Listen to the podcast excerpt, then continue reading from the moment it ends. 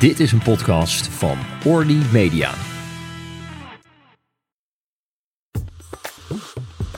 Dit is Met Volle Teugen, de medisch specialistische podcast voor de longgeneeskunde, waar we adembenemende onderwerpen bespreken. Goedemorgen allemaal, welkom bij een nieuwe aflevering van Met Volle Teugen. Uh, ik ben Wiersje Geerser, longarts en ik zit vandaag met Renske van der Meer, longarts uit het Haga ziekenhuis. En uh, wij gaan het vandaag hebben over cystic fibrosis, thijslijmziekte. En met name over ja, de nieuwe, toch wel ja, baanbrekende behandelopties die de laatste jaren voor deze patiëntengroepen uh, erbij zijn gekomen. Hè, de zogenaamde CFTR-modulatoren. En ook wat voor veranderingen in de zorg dit met zich meebrengt.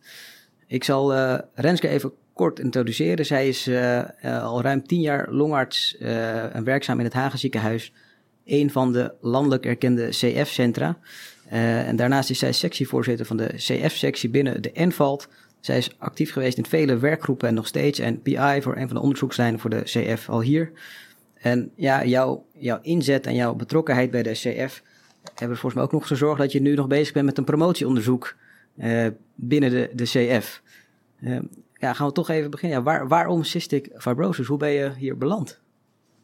Ja, dat is een hele goede vraag, Firesh. Um, eigenlijk is dat begonnen in mijn, eigenlijk na mijn opleidingstijd. Uh, dat ik werkzaam was als ANIOS in het Lange Land ziekenhuis. Um, waarbij ik heel lang getwijfeld had wat ik nou wilde binnen de, interne geneeskunde. Ik vond de interne geneeskunde in zijn geheel misschien te breed. Uh, en uiteindelijk kwam ik voor de keuze, word ik MDL-arts of word ik longarts?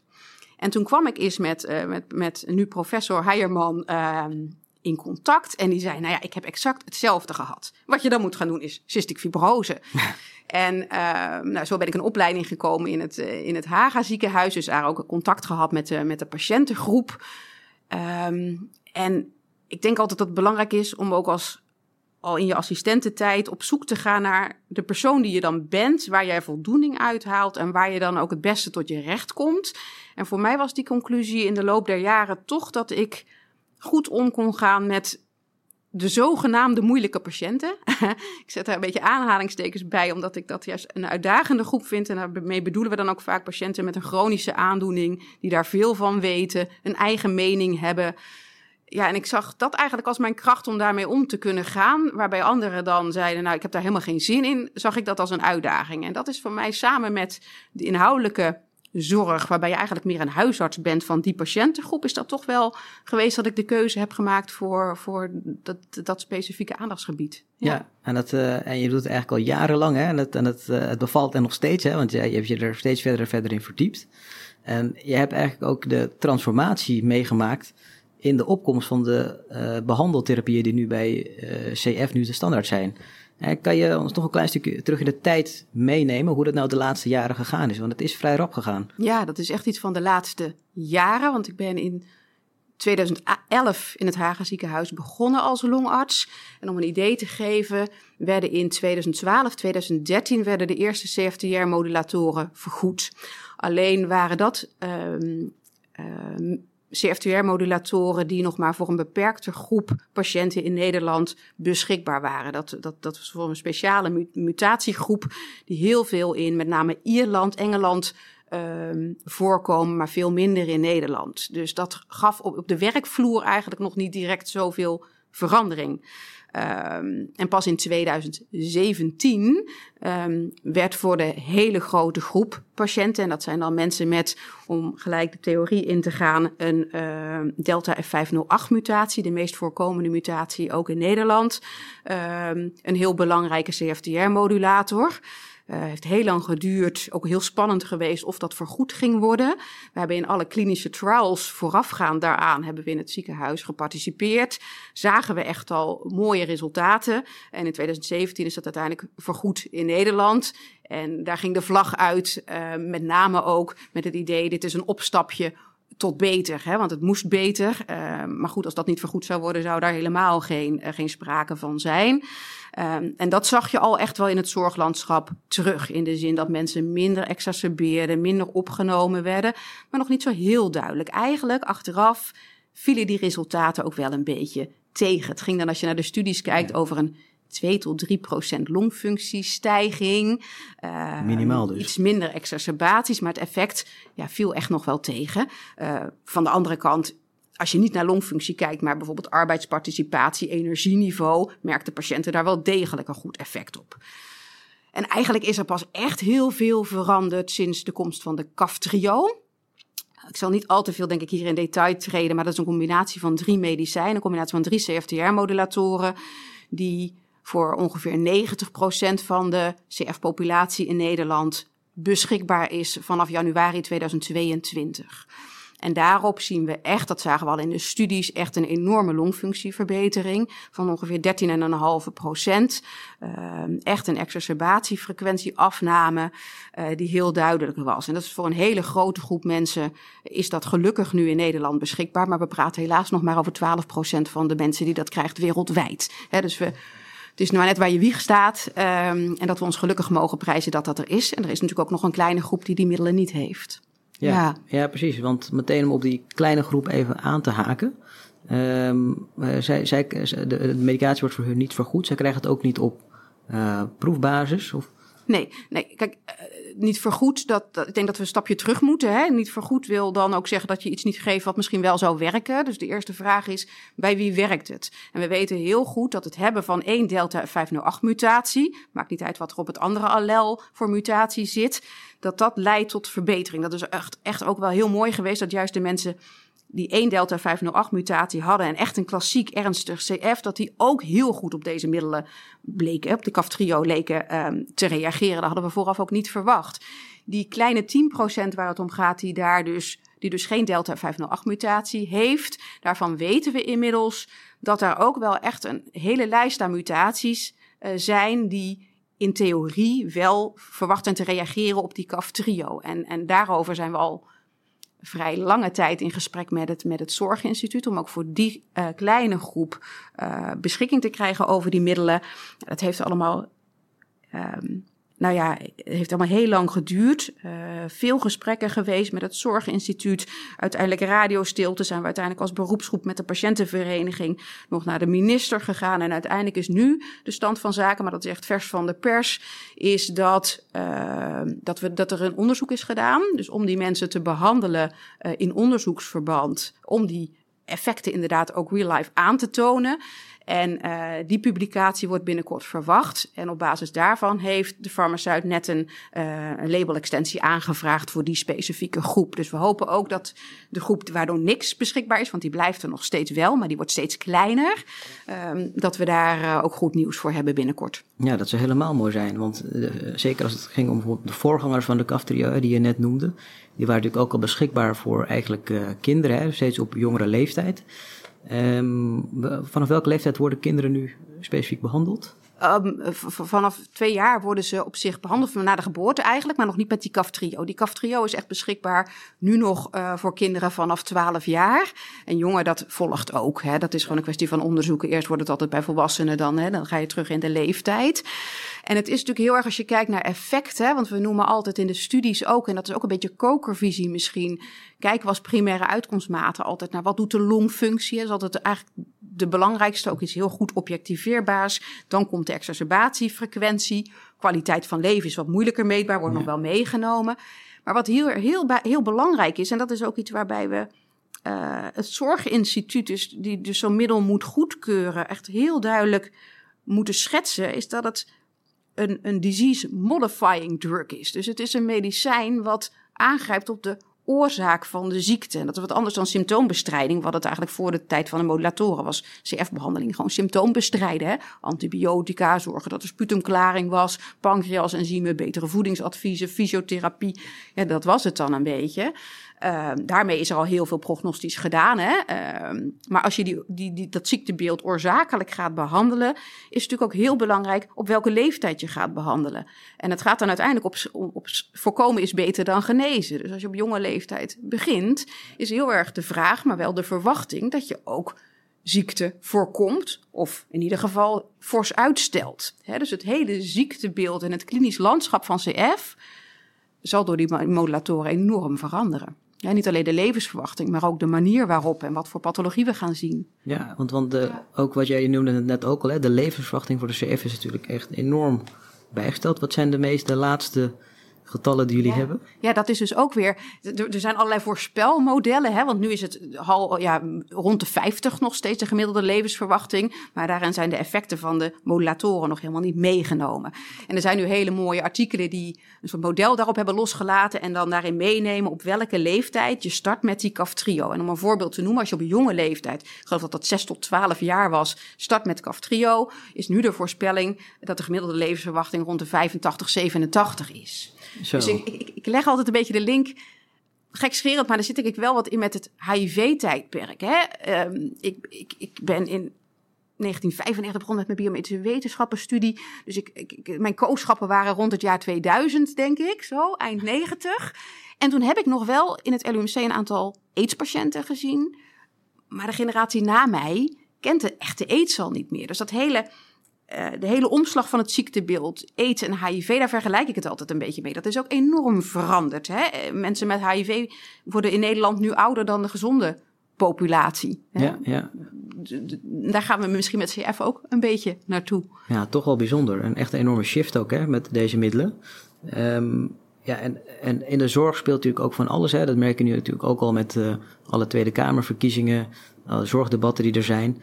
Um, ja, we moeten toch ook even kijken naar de, de kosten en, en de prijs. Van wat, uh, is, wat is over bekend voor de nieuwe modulatoren? Exact, nou, dat het hele dure geneesmiddelen zijn. In de boeken staan wel prijzen van een kleine 2 ton per patiënt per jaar. Uh, die prijsafspraken zijn natuurlijk officieel niet openbaar gemaakt. Uh, ik vind dat altijd lastig, want ik, het zijn dure geneesmiddelen. Ik denk dat dat een ander item is waarbij je als dokter diplomatiek mee om moet gaan. Daar moet natuurlijk wat mee, maar dat is meer een politiek ding, denk ik. Hè? Dat die prijzen gewoon veel te hoog zijn. Uh, ik denk best wel dat een farmaceut daar winst op mag maken, maar dat er restricties, beperkingen in moeten zitten. En uh, op het moment dat eenmaal het patent verloopt, dan is dit een middel wat je eigenlijk vrij goedkoop kan produceren. Hè? Dus, dus um, dat is denk ik een andere discussie. Wat ik daar wel uithaal, um, is dat ik vind dat ik mijn verantwoordelijkheid moet nemen als zorgverlener. Dus heel goed moet documenteren wat de meerwaarde is voor de patiënt. En ook eerlijk moet zijn, en zeker in de tijd van de Orkambi is dat echt wel gebeurd. Dat ik zeg, nou eigenlijk valt het effect heel erg tegen en heeft misschien de patiënt meer bijwerkingen dan voordelen van die middelen. En we hebben dat ook landelijk dan toch in een, patiënt of twaalf, in een, in een procent of twaalf, uh, ten tijde van die Orkambi, hebben we ook die middelen gestopt, wat soms best wel lastige beslissingen waren, hè, ook voor de patiënt. Maar in gezamenlijkheid met de patiënt kom je dan toch tot de conclusie dat het, dat het middel tegenvalt, dat het effect tegenvalt. En daar, ja, daar spelen die kosten misschien toch ergens op de achtergrond wel een rol. Um, ja, en daarnaast zijn we ook wel um, verplicht om eens te kijken, nou goed, nemen de patiënten dan die medicatie wel? Want wat, wat er eigenlijk gebeurt, en dat horen we in de dagelijkse praktijk wel terug, en ik heb dat eigenlijk een beetje onderschat. Hè? In het begin is het hiep hiep hoera, we kunnen het krijgen. En heb ik nooit getwijfeld aan de therapietrouw van patiënten. Maar goed, het is een chronische ziekte. Uh, en chronisch gebruik van medicatie weten we natuurlijk met z'n allen dat dat leidt tot incompliance of matige compliance. Um, het is niet primair mijn doel om dat te veranderen, uh, maar wel om de medicatie die overblijft, daar iets goeds mee te kunnen doen. En um, wij zijn nu in gesprek en uh, die gesprekken lopen in meerdere centra nu met een initiatiefnemer van een zogenaamde medicatiekluis. Uh, dat staat er echt allemaal nog in de kinderschoenen. Uh, maar het idee is dat je door een, door een kluis met een, met, een, uh, met, met, met een gecontroleerd klimaat van die kluis dure geneesmiddelen kan opslaan. Dat voor een bijvoorbeeld een maand mee kan geven aan patiënten. En ik vergelijk het dan met een soort kauwgomballenautomaat... waarbij ze aan een knop draaien en medicatie uitgegeven wordt. En dat er na die maand die kluis weer terug gaat naar de apotheek. En eh, nemen dat daar dan nog drie, vier tabletten CFTR-modulatoren in zitten... Uh, ja, dan maak je daar een ongelofelijke um, uh, inhaalslag qua kosten mee. Want die medicatie kan je dan opnieuw weer gebruiken en uitgeven. En zulke initiatieven denk ik echt Um, dat we verplicht zijn te ondernemen en te faciliteren om die, die zorg zoveel mogelijk behapbaar te houden. Los nog van het hele politieke stuk waar ook echt wat moet gebeuren. Ja, want het voorbeeld wat jij net noemde, dat gaat eigenlijk ver buiten de CF. Hè? Dat geldt ook voor de oncologie, ja. Um, Hè, voor de biologicals. Absoluut, dat, we oncologica heel goed kunnen, kunnen inzetten. En dus het staat heel erg in de kinderschoenen. Je loopt dan ook tegen heel veel wet en regelgeving aan. Hè? Waarbij je dan een kluis een bepaalde code moet krijgen om dat te kunnen vergoeden. En, maar goed, ik geloof heel erg in het, in het oplossingen bedenken en niet uitgaan van die problemen. Die zijn er om, om te overbruggen. Uh, en ik denk, je moet uiteindelijk een keer gewoon ergens beginnen. En gelukkig heb ik een, een stelletje apothekers aan boord hier in het ziekenhuis die net zo met mij meedenken. En die heel proactief zijn om daar, uh, dat toch tot een succes te gaan maken. Nou, mooi dat deze initiatieven er zijn. En, en als je dan kijkt naar de, naar de werkvloer, hè, want je, je ziet natuurlijk best wel veel patiënten in je praktijk. Hoe ga je op met de poor responders, dus de mensen die eigenlijk toch niet zo goed reageren? Op deze wondermiddelen. Nou, dat is ook zei bij Orkambi was dat wel gewoon een open gesprek. Hè? Dus ik heb heel duidelijk vooraf met elke patiënt de behandeldoelen vastgesteld. Want dat wisselt per patiënt, omdat het, hè, je, hebt, je hebt mensen in je, spreekkamer met een longfunctie die nog normaal is, uh, tot een longfunctie van onder 30% of op de transplantatiewachtlijst. Het zijn totaal andere patiëntengroepen uh, met totaal andere uitkomstmaten en responsenverwachtingen op therapie. Dus dat moet je vooraf goed uh, goed benoemen, denk ik. En daar dus in je spreekkamer op terugkomen. En worden die uitkomsten niet gehaald en vallen die tegen, moet je het gesprek aan met de patiënt. Um, ik moet zeggen, voor de nieuwe CFTR-modulator, de Cafetrio, ja, heb ik eigenlijk heel eerlijk gezegd nog geen mensen gehad die niet goed reageerden. Maar in theorie zijn die er wel. Als je de studies bekijkt, maar dan is het weer de uitkomstmaat longfunctie die dan vaak tegenvalt. Of een zweettest, wat wat zegt over het principe. Wat gebeurt er echt op de CF zelf? Uh, dat dat iets tegenvalt. Uh, dat is een reden om verder in te zoomen met patiënten in gesprek te gaan. En daarnaast zijn er ook mensen met bijwerkingen. En die bijwerkingen die zien we meer dan in de registratiestudies. Altijd uh, gewoon langere termijn uh, open blik. We zien bijvoorbeeld heel veel, men, te veel mentale uh, bijwerkingen, die uit de studies niet zo duidelijk naar voren kwamen. He, mensen met suïcidegedachten, concentratieproblemen, echt depressieve stoornissen die niet door de CF zelf komen, maar duidelijk gelinkt zijn uh, aan de CAF-trio. Um, ja, en dat zijn dan ook altijd wel momenten dat je zegt, we moeten iets en gaan we de medicatie aanpassen of zelfs stoppen. Dat gebeurt. Ja, ja, ja precies. Ja. Je noemde het uh, net ook al hè, over de, ja, toch de bijwerkingen die gezien worden bij uh, de CFTR-modulatoren, dus nieuwe medicatie. En de mensen die ja, toch minder goed kunnen reageren. Kan je dat, kan je dat toch enigszins nog verklaren? Ja, een hele goede vraag, Fres. Ik denk. Um, ja, ik heb daar wel gedachten over. zeker weten doe ik dat nog niet. Um, maar je, je, je, je ziet mensen die bijwerkingen hebben, waarbij je dan als dokter zegt: eigenlijk is het effect er wel, hè, heel duidelijk. Um, willen we niet meer zonder, maar je hebt toch te veel bijwerkingen om het maar te laten gaan. En wat we dan als dokters toch wel hebben gedaan, zonder dat we daar protocol over hebben of nog heel veel wetenschappelijke onderbouwing, is die dosering een beetje aangepast. Dus dan hebben we gewoon gezegd: wat, wat zou je doen op de, op de helft van de dosering? En. Um, dat is ook echt wel, uh, heeft ook echt wel mijn interesse. Mijn promotieonderzoek, wat je al even aanhaalde, uh, ben ik in uh, 2016, 17 begonnen. En mijn onderwerp is echt de klinische farmacologie van CFTR-modulatoren. Dus dat wat doet het middel in het lichaam? Hè? Dus het, als je kijkt naar effect van een geneesmiddel, dat weten we denk ik allemaal, wordt dat bepaald door farmacodynamische eigenschappen en farmacokinetische eigenschappen. Nou, we weten dat CF-patiënten niet allemaal hetzelfde zijn, dat die ook wel echt eigenschappen hebben die anders zijn dan gezonde, maar ook onderling kunnen verschillen. Dus waar ik heel erg ingedoken ben in mijn promotieonderzoek is, wat is nou de relatie tussen de blootstelling en het effect, dan wel side effecten, dus bijwerkingen. En eigenlijk van heel veel studies um, is eigenlijk de, meest heldere conclusie, is dat de blootstelling tussen patiënten onderling ontzettend varieert. En dat gaat dan echt wel op een honderdvoud. Factor 100 meer blootstelling in het bloed gemeten. Maar dat zegt wel iets wat er ook in de cellen gebeurt. Daar zijn wel onderzoeken naar gedaan. Um, want je wil natuurlijk eigenlijk weten, bij ook zo'n duur geneesmiddel, uh, met zo'n variatie, ja, therapeutic drug monitoring, hè, zoals we dat bijvoorbeeld bij de azolen veel doen, is, dat, is dat geschikt voor die CFTR-modulatoren? Want er zijn heel veel mensen die zeggen, oh, jullie kunnen in het ziekenhuis spiegels prikken, want dat hebben we hier opgezet om te kunnen doen. Daar hebben ze een soort verwijsfunctie voor, hartstikke mooi. Maar wat kunnen we daar dan mee? En hebben we een soort therapeutisch window kunnen vaststellen om dat effect goed te houden en zo min mogelijk side effects. Dat is het doel natuurlijk van je therapeutische breedte formuleren. En daar zijn we echt nog niet. Uh, zeker omdat die variatie zo groot is. Wel denk ik, en daar komt weer dat, dat, dat toch de, het verantwoordelijkheidsgevoel uh, als het om die dure geneesmiddelen gaat en maatschappelijk, maatschappelijke verantwoordelijkheid, is dat ik denk, ik heb ook echt het vermoeden dat er heel veel patiënten overgedoseerd worden. En dat die het net zo goed, zo niet beter zouden doen op een lagere dosering. En de vraag is natuurlijk, kunnen we achterhalen wie dat dan zijn?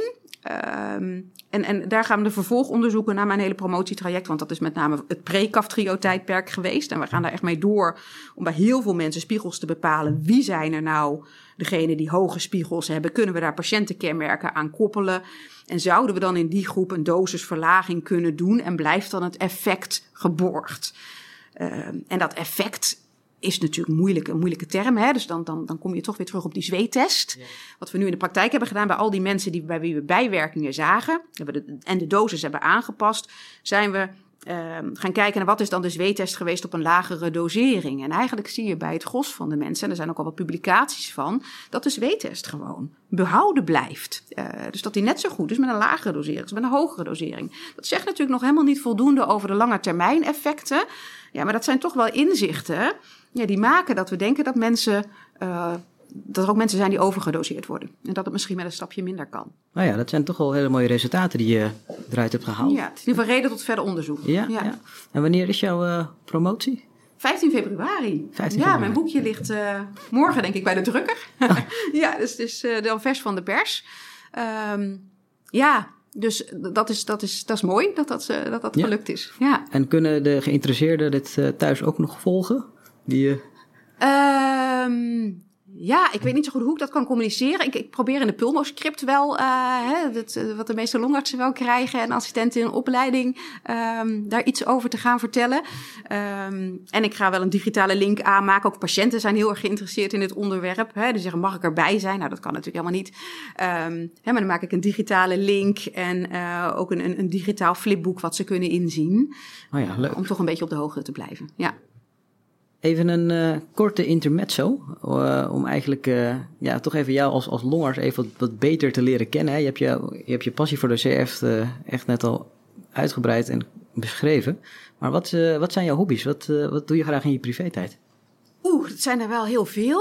Um, maar eigenlijk is het denk ik, als ik het samenvat, betekent het met name buiten zijn. Ik word heel gelukkig als ik buiten ben en fysiek actief ben. Maakt eigenlijk niet zo heel erg uit op welke manier. Dus elke zondag lig ik met mijn neus in de modder te bootcampen. Um, maar ik hou ook heel erg van, van vakanties met bergwandelingen. Um, gewoon even goed afzien tot het gaatje gaan, fysiek.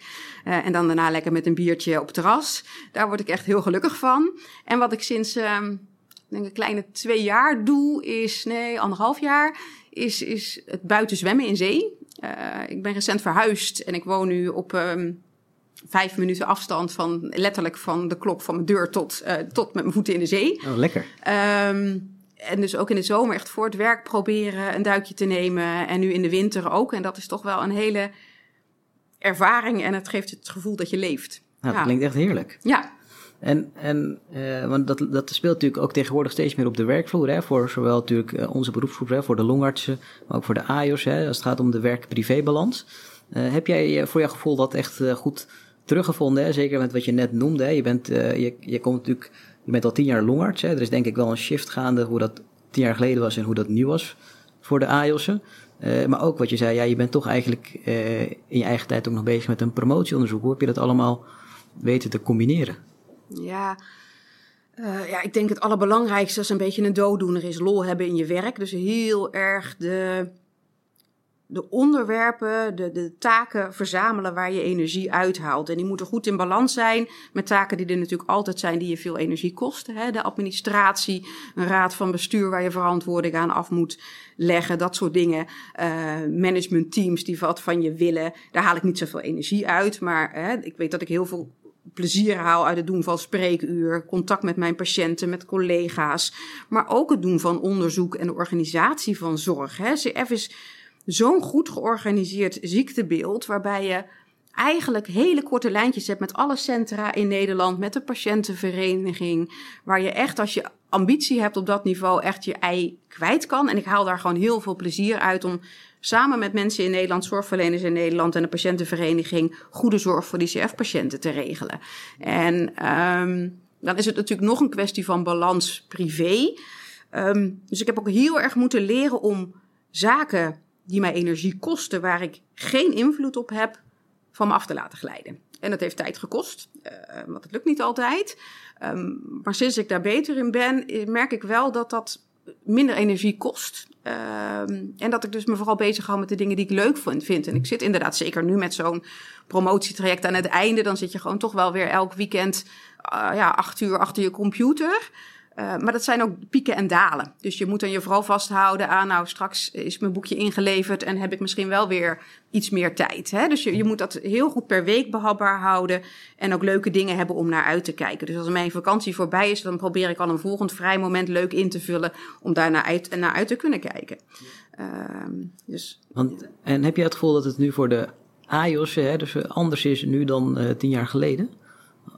Ik denk dat er meer aandacht voor is, uh, dat het meer mag, dat het meer besproken wordt. Um, en ik, ik, ik vind het ook heel goed, hè, de shift die nu gaande is.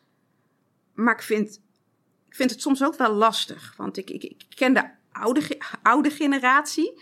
Um, en ik zie de jonge generatie. En wij zitten daar toch wel een beetje tussenin, denk ik. Um, dus ik, ik, ik vind het wel dat je, je hebt hard voor je vak. Je bent dokter, dus het vergt net wat meer. En het komt ook net wat dichter bij je privéleven dan andere beroepen. Ik denk dat dat gewoon iets is wat erbij hoort. En dat mag denk ik ook als je daar goed mee om kan gaan. En om daar goed mee om te gaan moet je misschien ook ondersteuning hebben. Dus ik denk dat het heel goed is om die middenweg te vinden. Hoe houd je het in balans? En dat is misschien ook helemaal niet voor iedereen gelijk. Maar we moeten het bespreekbaar houden, maar ook niet overbetuttelen.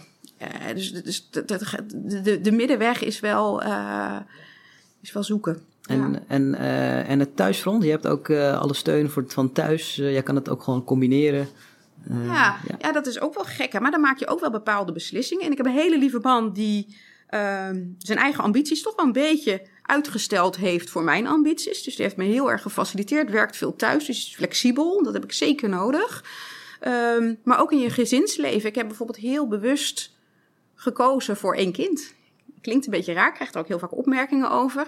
Omdat we het met z'n drieën superleuk hebben. Um, en ik niet zo goed wist of dat met twee en meer hectiek en dat ik toch meer zou moeten inspringen, of dat ook nog zo zou zijn. Dus dat heeft echt wel meegespeeld. Dat is niet de enige reden, uh, maar heeft zeker wel meegespeeld in die beslissingen. Dus je moet het voor jezelf en dat kan niemand voor je invullen, gewoon proberen zo goed mogelijk te regelen. Ja, ja mooi. Nou, ik hoop dat de, de AIOS of de, de jong longartsen hier ook naar luisteren, ook uh, wat hiermee kunnen. En een uh, groot deel van de ja, longartsen in Nederland, hè, die ziet natuurlijk eigenlijk weinig tot geen CF-patiënten. maar het is toch wel belangrijk om deze kennis ja, wel te hebben. want het is natuurlijk, dat, dat vak ligt natuurlijk tenslotte bij de, bij de longziekte ook grotendeels. Um, als het gaat om de screening van CF, hoe is dat nu in Nederland geregeld? Ja, want er is natuurlijk heel wat veranderd, hè, ook wat de screening betreft. Hè. Er zijn ongeveer 1650 CF-patiënten in Nederland uh, op dit moment. Uh, dus ik denk dat de gemiddelde huisarts misschien eens één keer in zijn carrière inderdaad met een CF-patiënt in aanraking komt of met de diagnose. Uh, maar voor longartsen ligt dat natuurlijk al een beetje anders. die screening helpt daar natuurlijk enorm in. Dus vanaf 2011 is de hielprik screening ingevoerd waar CF een plaats heeft. Uh, en daarin zijn de meest voorkomende uh, mutaties komen daarin naar boven. Uh, dus dat, dat, dat, dat scheelt. Hè? Dus, dus, dus vanaf 2011 doorgerekend zijn er nu weinig adolescenten die de diagnose nog niet hebben. Dus voor de volwassen behandelaren, hè, voor de volwassen long, longartsbehandelaren, die zullen CF, uh, de nieuwe diagnose CF, eigenlijk misschien in de toekomst niet meer hoeven stellen. Um, nu is daar natuurlijk wel een grijs gebied. Want wij, wij hebben heel veel volwassen mensen nog die, die, die, die geboren zijn voor het hielprik-tijdperk. Um, en daarin is een les, en dat is denk ik breder te trekken dan alleen CF, dat het ziektebeeld bronchiectasie veel meer aandacht heeft gekregen de laatste jaren, maar nog veel meer aandacht moet krijgen. Bij huisartsen, maar ook bij longartsen. Ja, we zien hier zelf in ons eigen ziekenhuis, waarbij we echt wel, dus door onze CF-expertise, die bronchiectasieën en de zorg zoveel mogelijk proberen te clusteren, zien we nog steeds dat er wat collega's zijn die nog een handjevol patiënten hebben met relevante bronchiectasieën, die we eigenlijk goed willen kennen en, en, en centraal willen behandelen, ook binnen onze vakgroep. Um, ik denk dat je vanuit dat ziektebeeld bronchiectasie moet gaan nadenken over de diagnose CF.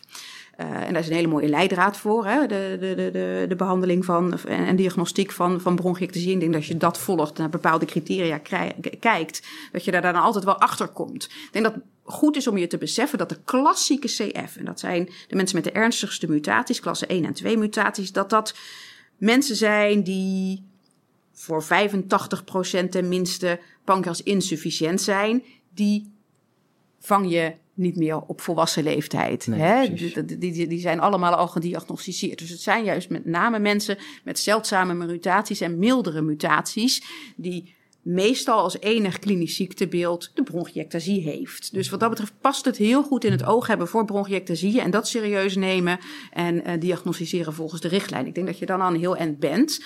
Dat is voor de longartsen zo.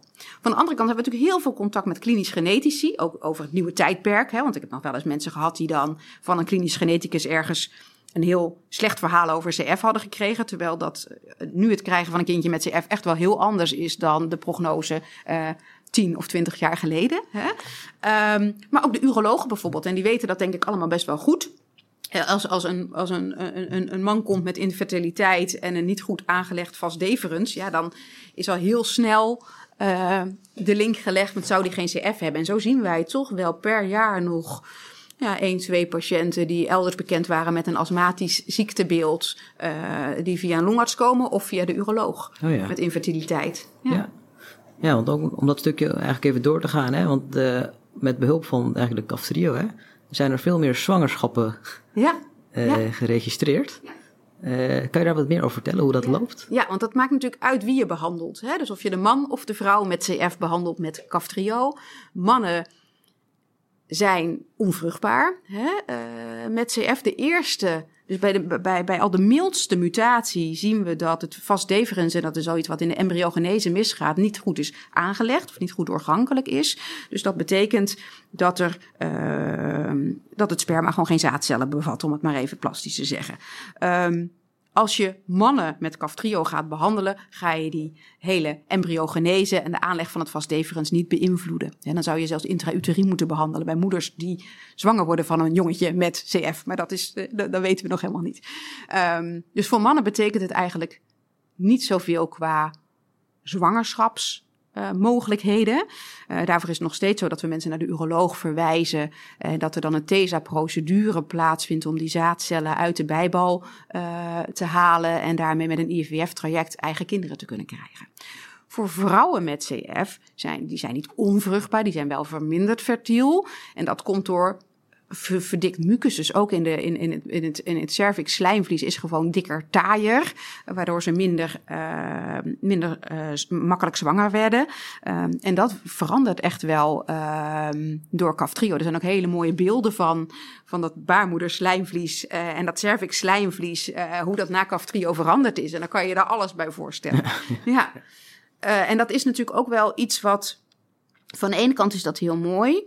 Um, van de andere kant is dit een tijdperk, um, en dat is niet alleen met zwangerschappen zo, maar dat is eigenlijk met de hele CF-zorg. Dat we hebben net een nieuwe zorgstandaard, of een nieuwe, een, jaar of vijf oud nu, um, die eigenlijk opnieuw gereviseerd moet worden. Want alle adviezen die wij gaven voor CAF Trio, daar moet je je vraagtekens bij zetten hoe, hoe, dat, hoe dat dan nu is. Hè? Dus om een voorbeeld te nemen als wij zwangerschapadvies of kinderwensadvies gaven aan, uh, aan onze patiënten, dan hadden we toch altijd wel strak uh, in ons vizier, als de longfunctie boven de 60% is, dan weten we dat de uitkomsten van zwangerschappen uh, redelijk goed zijn. Hè? Kans op vroeggeboorte, geboortegewicht, dat, dat, was, dat was echt die grens bij de longfunctie van de moeder rond de 60%.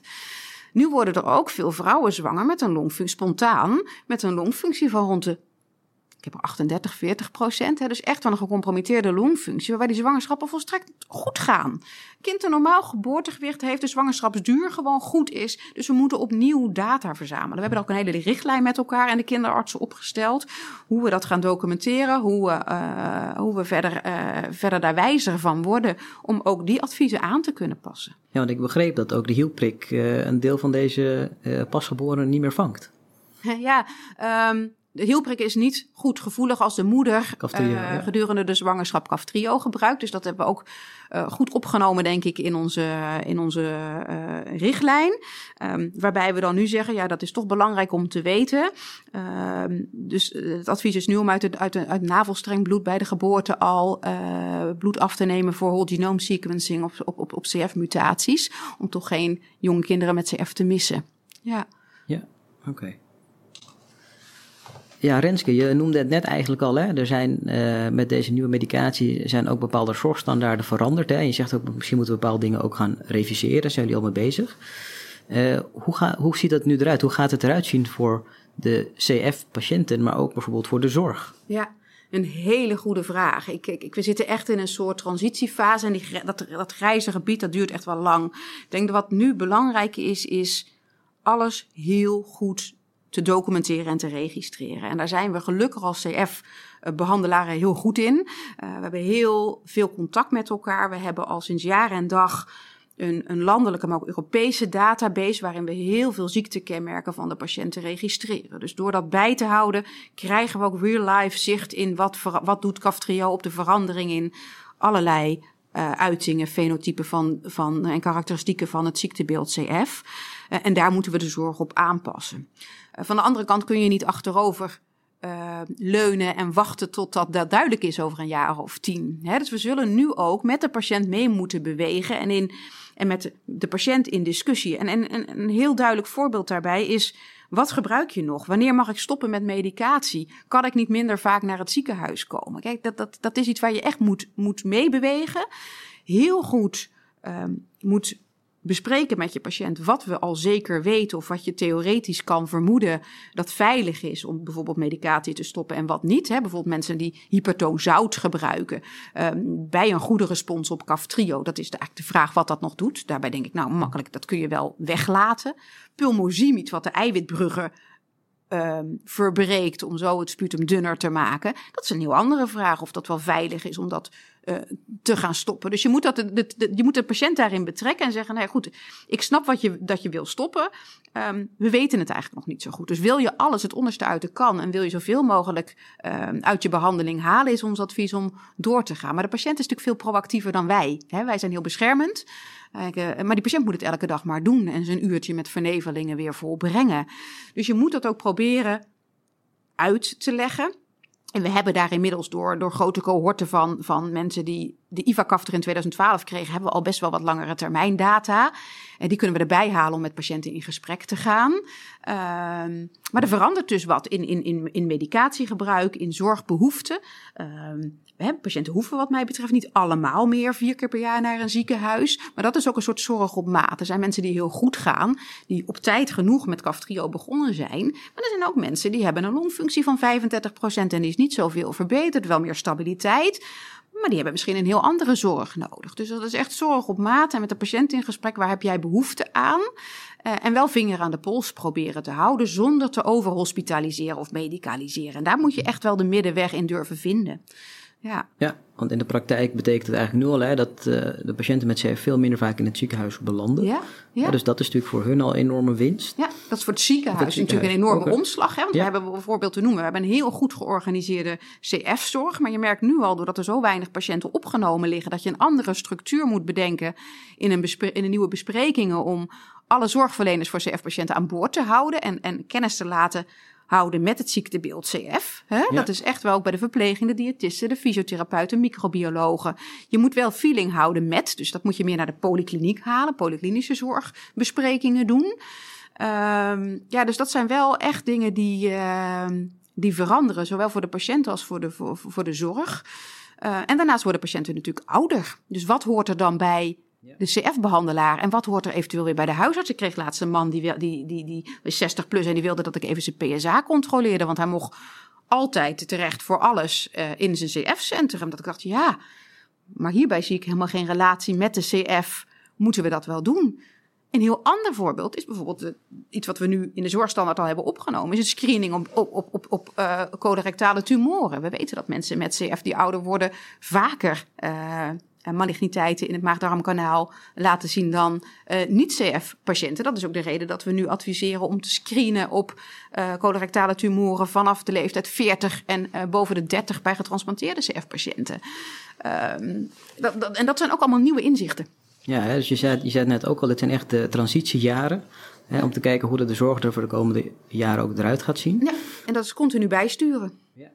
Ja. En in datzelfde kader zijn er nog uh, onderzoeken, toekomstige onderzoeken die nu eraan komen, waarvan je uh, het een en ander nog verwacht? Ja, ik, ik, ik, ik heel veel over, over metabole uh, afwijkingen, dus met name hart- en vaatziekten. Het CVRM is zo'n heel onderwerp wat op, op congressen nu heel erg belicht wordt. Wat is het lipideprofiel? Uh, gelden protocollen die de huisarts hanteren? Uh, gelden die ook voor de CF-populatie? Hoe gaan we daarmee mee om? We weten bijvoorbeeld dat het CFTR-eiwit in de bloedvaten voorkomt, in het hart voorkomt. Wat exact de functie daar is, weten we nog helemaal niet goed. Was nooit belangrijk, wordt met het ouder worden wel belangrijk. Dus er, zijn heel veel onderzoeken naar gaande. Um, dus dat zijn wel een aantal belangrijke dingen die, um, ja, die bijsturing behoeven en die we moeten onderzoeken. Ja. Nou, Renske, dankjewel tot nu toe echt uh, voor al je antwoorden en je uh, toelichting hierop. Um, wat, wat kan eigenlijk de zorg tot nu toe in Nederland leren van de CF-zorg zoals het is geregeld?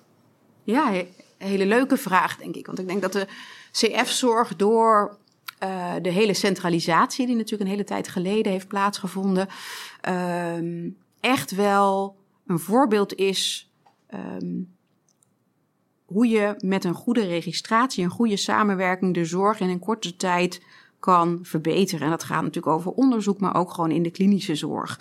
En ik denk wat wij nu doen, uh, samen met de andere zes, we hebben in totaal zeven CF-centra in Nederland. Um, en samen met de patiëntenvereniging is heel goed dus die uh, uitkomsten van de kwaliteit van zorg registreren. En niet registreren om te registreren, want dat gebeurt denk ik te vaak. Maar wat wij doen is daar een aantal onderwerpen uithalen, elk jaar weer, die opvallend zijn. Of door veranderingen ten opzichte van de voorgaande jaren die we zien in trends.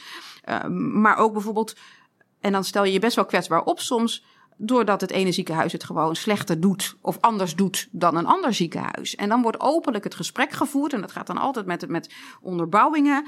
Um, hoe het komt dat dat verschil gezien wordt en wat we daar dan van kunnen leren. En eigenlijk zie je dat er verschillen um, in, in, in, in, in kwaliteit van zorg tussen de CF-centra volledig verdwenen zijn. Dus we hebben uiteindelijk en allemaal wel op een hoger niveau gekomen zijn. Dus we hebben echt door, door open en eerlijk te praten met elkaar, van elkaar te leren, um, hebben we toch die zorg tot een, tot een hoger niveau gebracht. En ik denk als je op die manier met elkaar samen kan werken, um, ja, dat het dan ook zin heeft om te registreren. En dan kun je die data echt gebruiken voor iets moois. Ja, oké. Nou, dat is, uh, ja, is echt een mooie afsluitende boodschap ook. Um, dan wil ik je nogmaals heel erg bedanken voor je tijd. Uh, en ook jouw inzichten eigenlijk hè, in, de, in de CF en het veranderde zorglandschap. Um, is er nog iets anders wat je nog zou willen toelichten voor thuis? Uh, voor de toekomstige longartsen of de longartsen? Ja, ik denk de toekomstige longartsen wel. Ga op zoek naar uh, de dingen waar je energie van krijgt. Verzamel de mensen om je heen van wie je energie krijgt, heel belangrijk. En zorg dat je toch tenminste 70% van je tijd doorbrengt met dingen waar je lol in hebt. En ik denk dat je dan veel weerbaarder wordt en uh, dat er dan een hele leuke toekomst uh, tegemoet gaat. Mooi. Nou, dankjewel. Dit was Met Volle Teugen. Dank voor je aandacht en graag tot de volgende aflevering.